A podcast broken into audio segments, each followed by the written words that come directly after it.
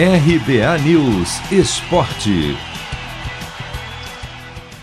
Wagner Mancini não é mais técnico do Corinthians. Ele não resistiu à pressão da derrota no clássico para o Palmeiras neste domingo por 2 a 0 em Itaquera, que eliminou o timão do Paulistão Sicredi e foi demitido.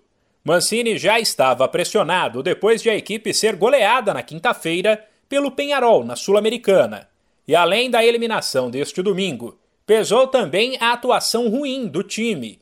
Isso porque o Corinthians foi dominado durante os 90 minutos do clássico, não mostrou poder de reação e ainda viu o Palmeiras acertar a trave e ter um gol anulado.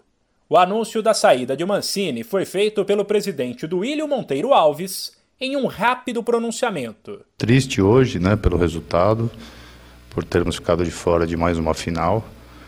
Queria aqui é, comunicar a mudança de comissão técnica, a saída do treinador Wagner Mancini e agradecer muito ao seu trabalho, a sua dedicação, junto com o Anderson Batatais e com o Cláudio, a quem deixo meus agradecimentos. Futebol muitas vezes nos obriga a fazer mudanças e entendemos que nesse momento o Corinthians precisa seguir e mudar sua comissão técnica.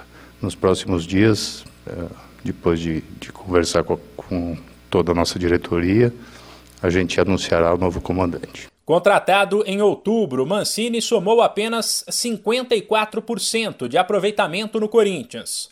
Foram 45 jogos disputados com 20 vitórias, 13 empates e 11 derrotas.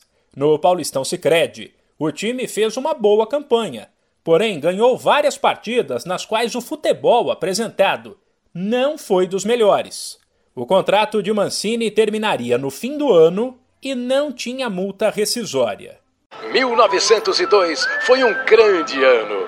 Vindo da Europa, Charles Miller cria o primeiro campeonato de futebol no Brasil. Ao mesmo tempo, padre Theodor Amstad traz para o país o cooperativismo de crédito. Quase 120 anos depois, eles se encontram aqui.